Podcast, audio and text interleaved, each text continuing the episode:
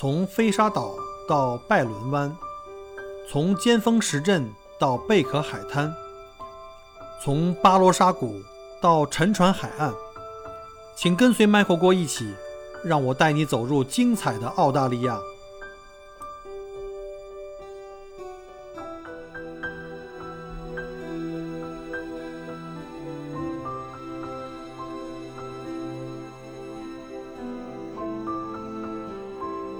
听友，大家好，欢迎再次收听麦克郭聊澳洲啊！现在是二零二一年的一月九号，呃，晚上墨尔本时间晚上十点五十分啊。今因为今天为什么这么晚呢？因为今天约了一位重量级的我们的嘉宾啊，他在国内，今天跟我们一起来做一期嘉宾访谈。我们的很多听友可能都有不少人都认识他，就尤其在我们这个技术移民群里面，他号称是我们的。技术群里的大神级的人物啊，那好吧，那我们就揭晓答案。我们有请这个 Allen，Allen 来做个自我介绍吧。好，大家好，各位听友好，郭哥好。呃，我是 Alan，呃，来自我们福建的，呃，一位现在奋斗在技术移民路上的一位，呃，不能说是大神，只能说是啊小咖咖啊，呃，那个非常荣幸，今天能够呃来到郭哥的节目，呃，通过声音来和大家一起互动。嗯哼，那个说到这个技术移民，呃，你可不可以先讲一下，就是。呃，你的这个整个经历吧，让我们大家能够有一个了解，就为什么你在国内发展这么好，会想到呃移民澳洲呢？啊，好的，呃，我是出生在福建啊福州这边，然后呢，呃，实际上我们福建这边也是比较著名的侨乡，所以啊从小就有一颗向南洋的心，特别是我记得呃原来有一部电呃有一部电视剧吧。叫做下南洋，然后呢，我就特别有共鸣。啊，从小就非常喜欢这种啊南洋啊啊这块的这个呃事物，然后呢，呃，实际上我们的南洋啊，跟上一期 Jason 的这个北洋啊是呃这个概念也差不多啊，是的，他们是广州以北的都叫北洋，那我们是福建以南的都叫南洋，所以啊，我我小时候。对我小时候的构想是，可能是东南亚吧，但是随着自己啊越来越长大完之后，就感觉自己对英文这一方面有呃很有很感兴趣，那所以也呃得过不少的一些英文方面的奖项，呃我我当时我记得我高考好像是我们整个地区的呃英文第一名吧，哇这么厉害，然后大学。呃，就呃，当时感兴趣嘛，感兴趣，兴趣是最好的老师，所以呃，就一定能够学好，呃，然后大学我就顺理成章的进入了我们的外国语学院，呃，所以毕业之后呢，实际上也是有很多同学在我们澳洲，啊，所以耳濡目染嘛，每天看到他们啊发的这个啊。呃，蓝天白云啊，然后呢，呃，工作完之后还可以去啊健身啊，啊陪孩子一起玩啊，就感觉非常的羡慕。去冲浪啊，所以就一直对。对对对对对，barbecue 啊等等的，还有我们郭哥的这啊各种各样的分享，就让我充满了这种憧憬。呃，然后呢，呃，原来其实我在国内，呃，我是属于就是从事教育管理这一块的，呃，在嗯这个呃行业里面，就是已经从业了有十多年了。嗯所以呃，工作呃，还有整个的在福州的呃一些待遇啊，什么都还不错。但是唯一就比较遗憾的就是我的专业跟我大学的这个专业不是对口的。现在做的是管理，那以前做学的是英文，那一直都是呃。对英文有一种爱好吧，呃，特别是我的家庭实际上应该算一个教育世家，呃，我的父亲、母亲还有我的老丈人、丈母娘都是老师，所以从小耳耳濡目染啊，都啊很愿意去嗯帮助别人吧，所以呃我在那个业余时间我也是啊。呃，发挥一些专业的娱乐，所以就呃有做一些语培方面的啊这这方面的工作，就是英文的培训是吧？是这样子，嗯，对对对对对对，做一些英文的，比如说 PTE 啊等等这一块的，呃，怪不得大家都叫你叫陈老师等等。你的这个陈老师就是这么来的吧？对对对对对，呃，他们经常啊，我我们的那个呃这那个语培的学校，他们有说啊，这个上陈老师的课，呃，这个附赠呃移民讯息的这个咨询，对，呃，然后我就其实我一直都是有这种移民的想法啊。大概是我我记得大概是二零一二年左右吧，我呃，因为我当时入职的时候的那个呃职业是以那个 interpreter 的这个职业入职的，然后当时其实还算是澳洲比较紧缺的那种职业吧，然后那时候就满足了这个条件，但是呃之后嘛就。呃，结婚，然后呢，呃，这个生娃、装修啊，各种各样的事情，就几乎把我的时间给占据了，然后就就没有什么时间去想到这个啊。呃，现在因为小孩也大了。然后，呃，也对原来的技术移民的这种误解也破解了，所以现在就全力的在努力往这个向我们郭哥呃靠近。呃，你当初说你刚才说你做 interpreter 这个这个职业是可以作为技术移民的职业，但是现在好像没有了，已经。嗯，呃，对，现在州担保里面的那个 naughty 还是有的。OK。呃，我们维州它还是。对，有有这样子的职业，但是他获邀的人没有那么没有那么多了。OK。然后因为 Nati 他的要求会更高一些，我在国内是有国内的那个口译证，但是在如果要到澳洲来做 interpreter 的话，是需要通过澳洲的这个 Nati 的这种认证。了解。呃，然后他必须要到澳洲本土来考试。哈哈对，对，嗯嗯，是的。呃，我我我原先其实对这个技术移民有一点误解啊，就是最开始 interpreter 是可以作为这个移民的职业，但是之后呢，我主要是从事管理方面的，所以就做着做着就觉得说啊，这个管理方面好像人家也不需要你啊，所以呢就没有去啊真正的去深入的了解啊，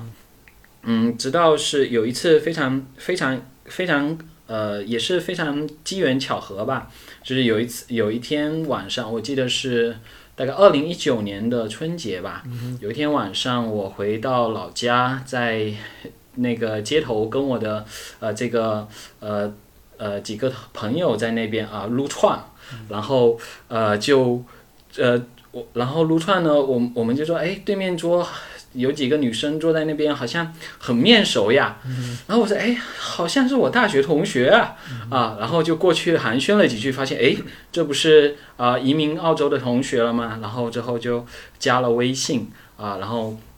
就了解啊在外面的这个情况啊是怎么样的，特别是呃他的这个对外面的工作啊，对外面的这个教育环境的这种呃。介绍吧，让我非常的心动，因为呃，第一点啊，他说到这个呃，澳洲很多的弹性工作制，呃，比如说他说他的同嗯同事很多是啊，早晨五点钟来上班，然后下午就啊基本上可以走了啊，然后我就感觉啊，我们现在 啊对呃呃很多人说我们国内是朝九晚五的这个工作啊，但实际上像我这种工作是属于朝八晚六。朝八晚六，就中间空余的时间特别长，呃，占据的时间特别长，然后我就觉得，哎，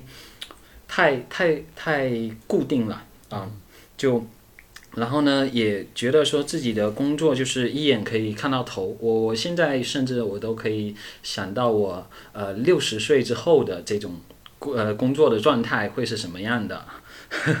这是呃其中的一个原因。所谓叫叫做一眼看到头的这个嗯生活，对吧？你一下子可以看到自己的对对对，就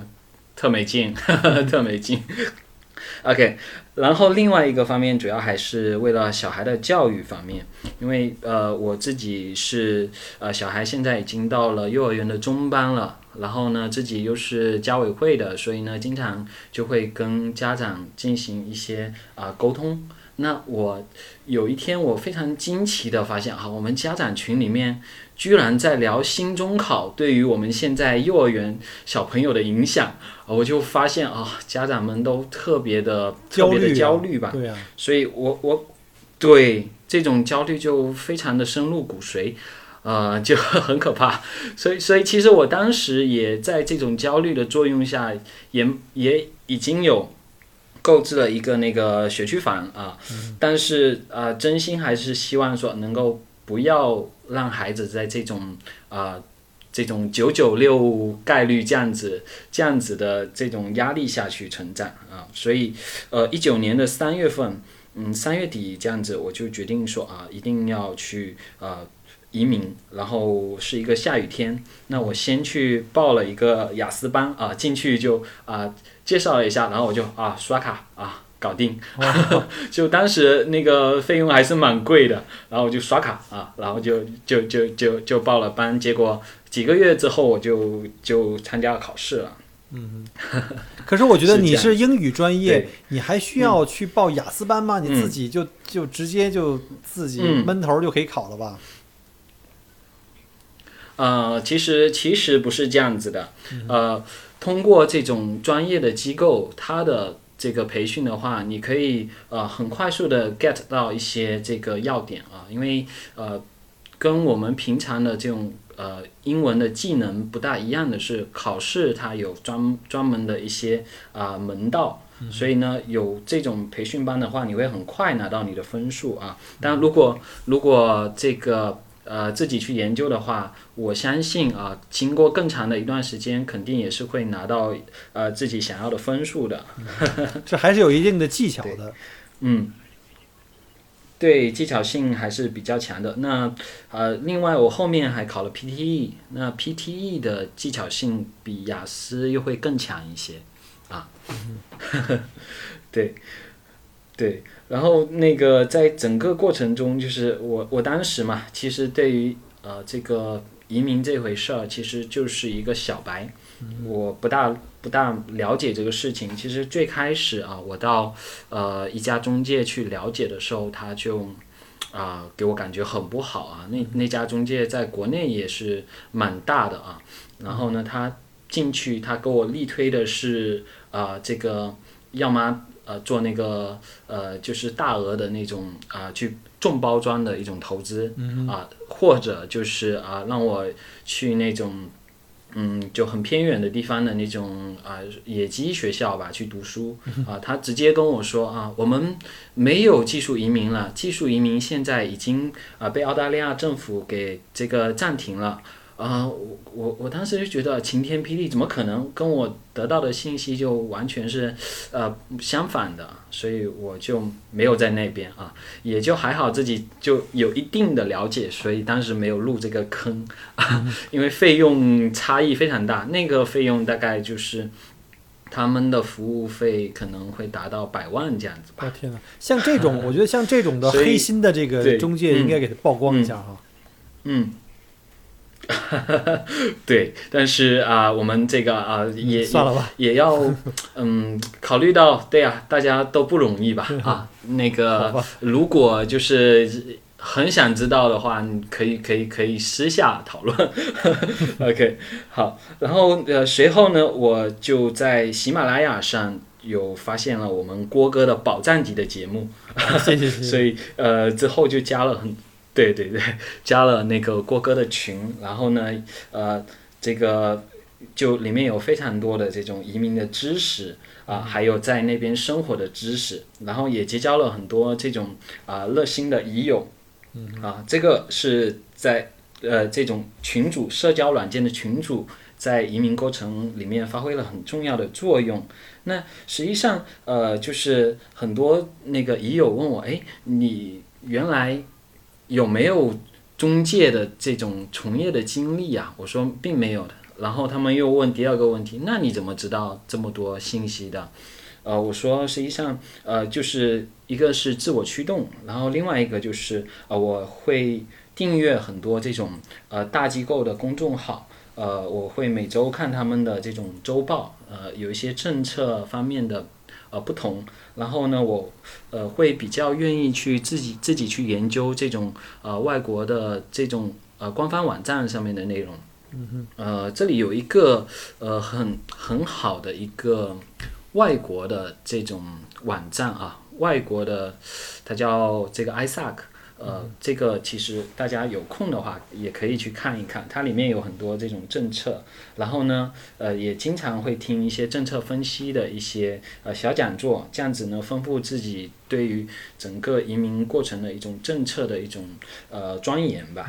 然后我还特别特别喜欢聊天啊，就是跟大神来进行沟通啊，我我经常会。呃，问一些问题，呃呃，这个叫做薅羊毛啊，经常找呃业内的一些呃知名的律师去请教他们问题，然后或者是跟我们已有里面的一些 DIY 的达人呃去问问题，那他们都呃非常热心的会给我一些解答，呃，最后我就觉得说，呃，从小白到老司机的这种蜕变里面，其实非常重要的是。你的中介要很乐意和你去呃一起分享呃你的这个你的可以走的路径啊，就是要造要形成一种信息的对等这种方式，因为很多啊，就如果是黑心的中介的话，他就是会利用这种信息不对等，没错，来这个呃呃对会会会去做这个事情，所以我。也有总结了呃几个点，就是怎么样去呃避坑啊，移民中介的避坑指南啊。这儿是应该觉得这个地方应该敲黑板了吧？敲黑板开始做笔记了啊。啊，对这个呃呃还是比较重要的。呃，首先就是我们知道，在澳洲所有的职业都是有从业的资格的，对不对？啊，包括搬砖也要白卡。啊，这个也是从我们郭哥的节目里面得到的信息啊。那中介他也是需要有一个注册号，他要在啊这个呃联邦的这个管理机构里面去进行注册。那我们如果他无法提供他的注册号给我们的话，那也就意味着这种中介他是没有执照的。那如果你让他帮你去操刀的话，啊，只能啊。如果呃，大部分的还是呃，就我我感觉大部分的呃这种 DIY 的中介，它专业度呃还是会偏弱一些。然后呢，最致命的问题是，如果没有注册的话，出了问题啊是没有地方找的。OK，这个是第一个。那第二个就是呃朋友圈。啊，中介的朋友圈也是很重要的，就经常有一些中介会发一些啊重磅利好啊啊重大利好重重磅的这些消息啊等等的，这这个我感觉啊，就这一年多吧，一两年时间里面，我我我感觉好像没有特别重磅利好的东西啊，就呃这个，然后呢，如果有出现一些信息。不对称的啊，比如说啊，这个明明是啊削减了很多的配额，他反而跟你说啊，这个现在对你有有很大的利好啊，那这种中介基本上也都不用去相信了啊。然后还有就是态度跟反应这块，呃，要呃特别去适应啊，因为呃咱们澳洲这边的中介都会比较佛性一些啊，然后他们的。嗯，言行我觉得他们也是会比较偏谨慎一些，呃，就是呃一个东西他可能会跟你说啊，这个是可行的，但是他不会跟你说啊，这个你马上就可以怎么样啊，所有的东西我们都可以做啊，这是不可能的啊，不不不会去去说这样子就是这样子的的话术啊，但是我们就是要需要去适应他们的节奏啊，他们他们的这个。他们会比较谨慎一些，所以速度会慢一些。然后这个最后一个就是我我认为呃要去正确的看待就中介的费用这一块，呃因为呃有一些中介可能啊费用很低，但是真正能不能做成也是一个方面。然后另外一些就是啊中介费用特别高的啊那种呃我就觉得也是要。多去呃跟不同的一些中介去去去多询价吧，嗯啊，这个是对于我们的对我们的移民小白的一些建议啊，尽量，避免大家啊入坑。对对对对对，嗯，当然就是呃，在这个过程中多去问，啊，多去跟这个不同的中介或者是这种呃 DIY 的达人去呃请教的话，呃，这个帮助会很大。啊，我就是在呃郭哥的帮助下，在各个移民群啊里面就呃结识了很多的这样子的这个热心的已友，所以呢，我现在就是知识，我我我感觉我这个满满的知识都是来自于他们啊。其实信息就在市场上，嗯只不过就是每个人可能嗯，自己呢要尽可能多花一点时间跟精力，因为其实获取这些信息现在的渠道非常非常多，我们还是要尽量把这些东西要握在自己手里，不要就是让别人就是牵着鼻子走嘛。没错，就有的时候就会反问自己几个问题。首先，你对官网的网址你了解吗？你有把它收藏下来吗？你有到官网上去看一看吗？对啊，第二个，呃，你对于这些啊、签证的类型啊，它的这些条件啊什么，你有没有去了解？就很多东西不能够啊、掌握在别人的手上啊，都是最好都是要自己能够亲力亲为的去呃参与到这个过程里面。那把这个中介当做你的顾问，然后呢，呃，自己能够啊、尽量减轻啊、对方的负担，那他在一些繁杂的事务性的工作上的压力会小一些。那在啊、帮你审核材料的这个过程中，啊、他就可以匀更多的精力在那那个方面。嗯。那我觉得这样子效果可能会更好一些。，OK，嗯，嗯嗯，对。没错，对对对，呃，我我当时呃，其实，在整个移民的过程中，其实考英文的呃这个呃精力其实花费了非常的多，在在中介这一块，其实我认为还可以，我还比较顺啊、在英文方面，其实呃最开始还比较曲折啊。虽然说我是英文专业的，但是呢，后面啊、十多年其实都是啊、从事管理的。但是虽然说平常也有做一些语培方面的这个呃工作啊、但是真正的呃去参加那个雅思考试，其实是一九年的六月六月一号儿童节啊、才去参加的。呃，那个我考了三次雅思，然后才考到八八七七，就是，才考到八八七七。就是听力跟阅读嗯是两个八分，阅读后写作跟口语是 七分，那已经相当相当的厉害了。对七分，嗯，呃，就是在在国内啊，国内如果是 BC 组织的这种呃雅思考试的话，写作跟口语很难很难达到七分啊、那如果呃到呃境外考试，呃选择 IDP 的这种组织的雅思的话，实际上它的呃它的嗯评分标准会更好一些，它就不会存在那种压分压分的现象。对，嗯，郭哥，我我我说一个就是很很让人费解的事情啊，我、呃我的英文写作其实一一直都还不错，嗯哼，包括我的论文啊，当时都是拿了这个优秀的这个优优秀毕业论文啊、都是全全英文的。然后我在国内参加的第一次的这个雅思考试写作，呃，我的分数我自己预估是七分、啊，然后出来的是五点五。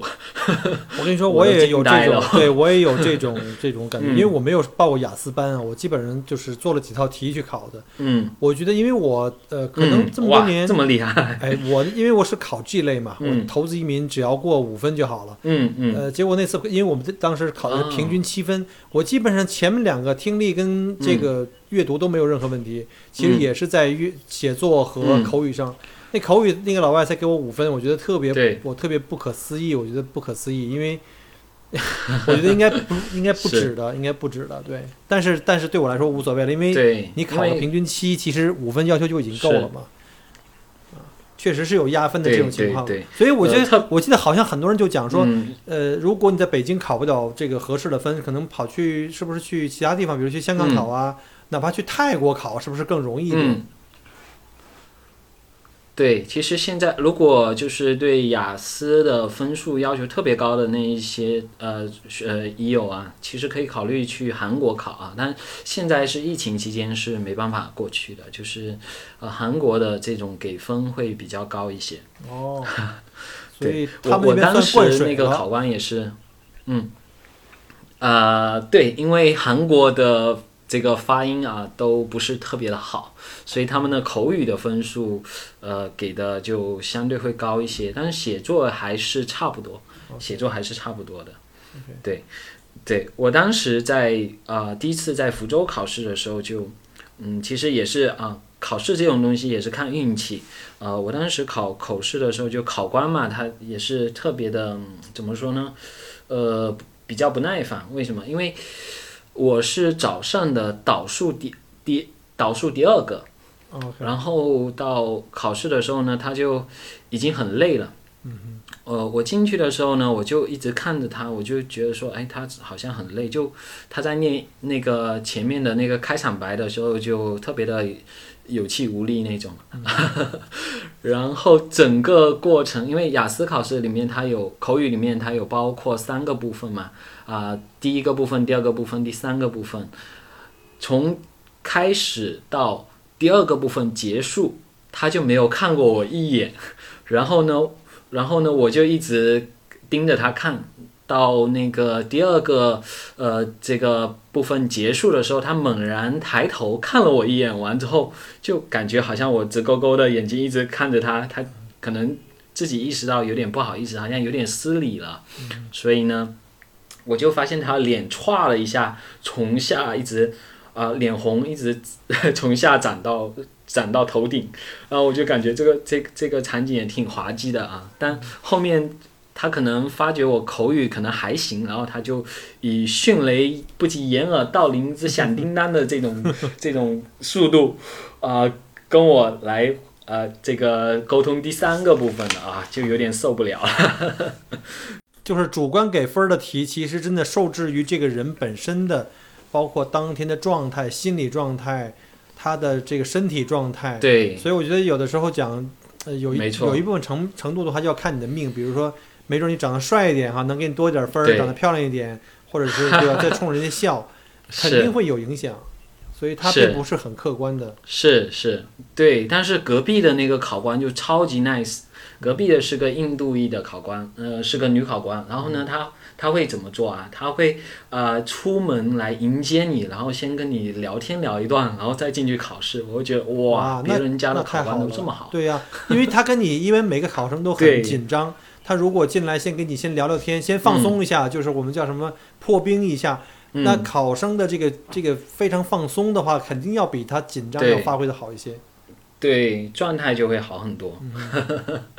对，然然后那个，我现在反正回想起来这个考雅思的经历，一个是还挺折挺折腾的，因为我后面还呃考完，觉得说国内的这个压分挺厉害的啊，然后就到了台北考试。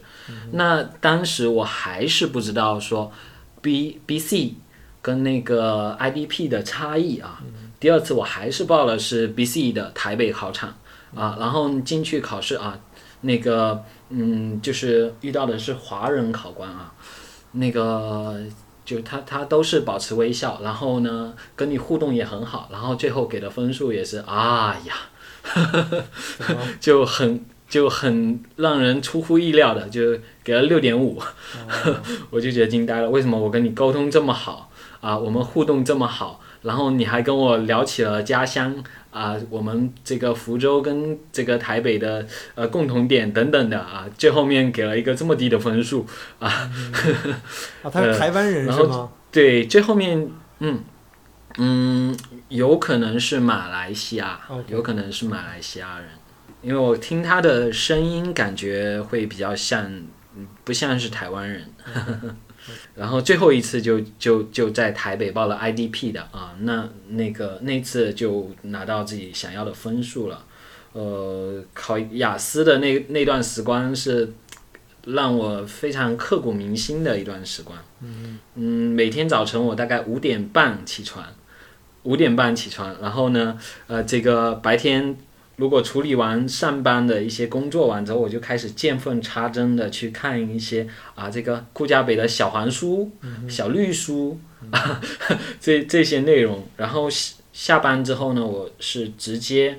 直接就杀到那个培训学校去自习，啊，一直到那个呃自习结束啊，那个关门了，我然后我就就回去了。就在那个几个月的备考的时间里面，那个书籍资料大概叠了一米高这样子，天哪，一米高。天哪，对，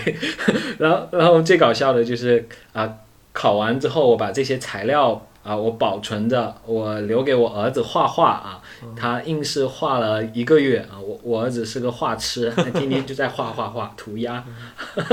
我相信，对，我相信每一个考，我相信嗯每一个经历了考雅思的人，尤其是你知道我们群里有的人考了十几次，我觉得就跟经历过、又经历过几次高考的感觉一样，非常非常的折磨人。你就已经算是很运气好的，对，非常折磨。没错，没错，没错。但是考雅思不可能拿到四个八，不可能，几乎是不可能的。所以，所以我后面呃又为了说这个分数更高一些嘛，就所以我就去改考了 PTE。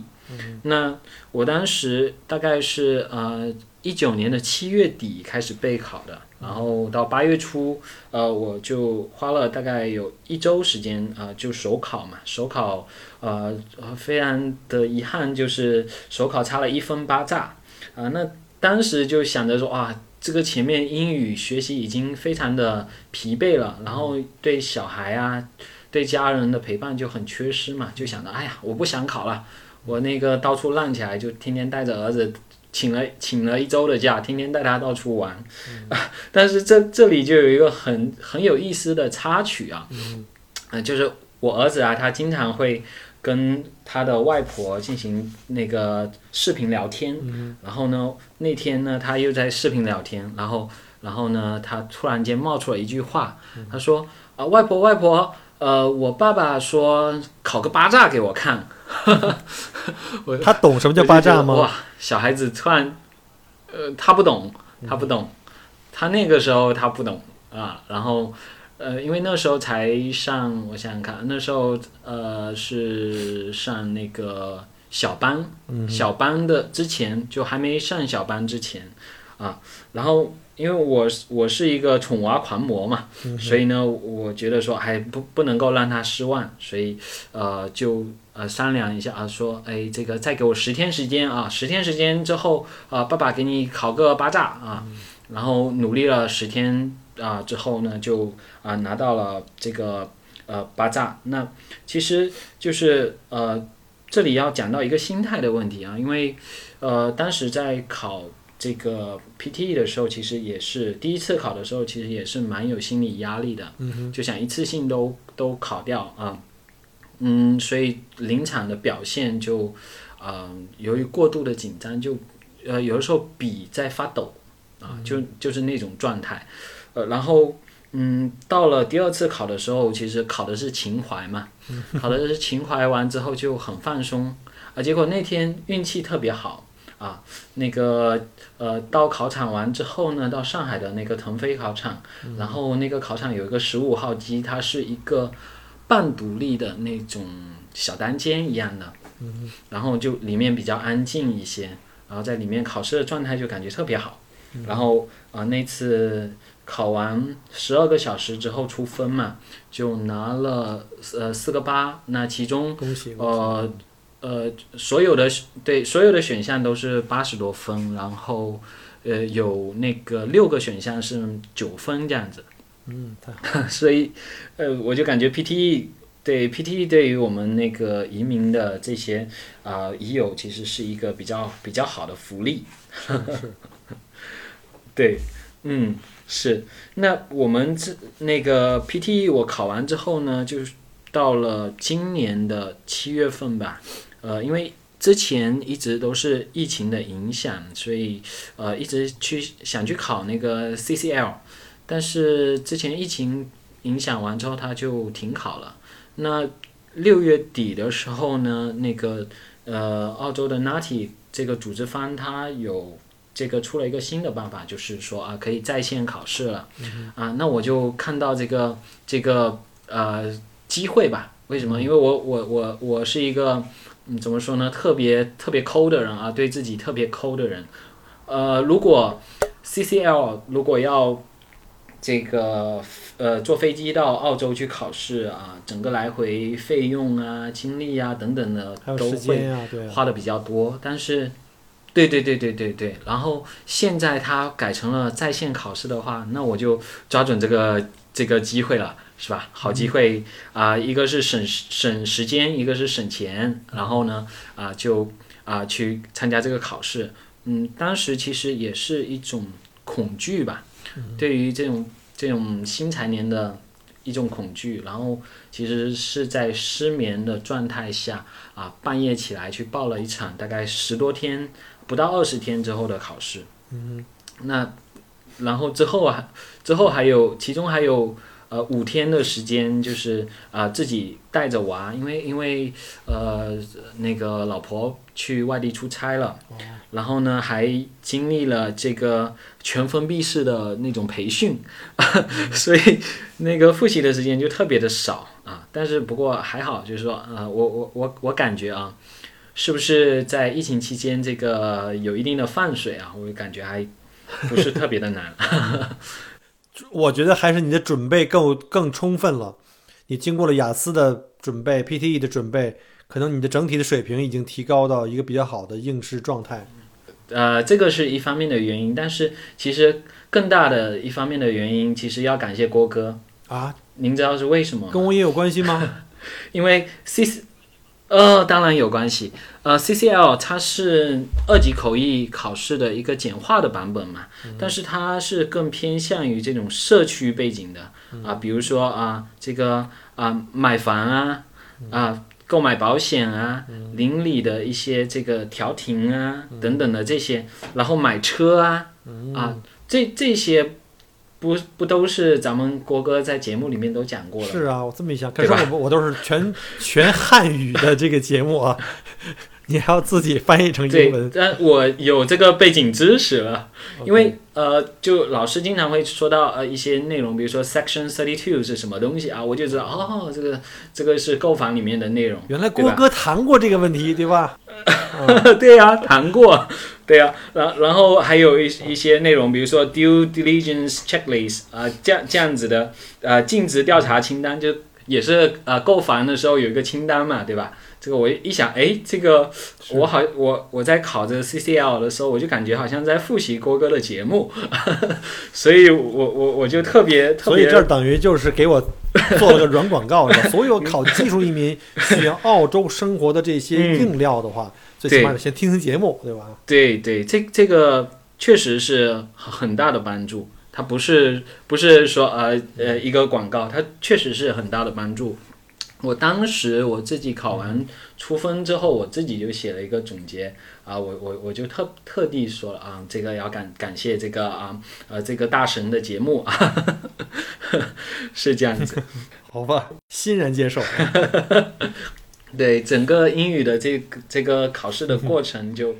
还花了蛮多的时间的。这一期呢，艾伦帮我们分享了他作为一名技术移民如何通过努力达到 PTE 八炸的成绩的一些干货分享。那下一期呢，我们想请他来分享一下他如何获得职业评估以及里面的一些小窍门。如果想定期收到澳洲移民的一些干货分享，记得订阅我的节目。我们下期再见，拜拜。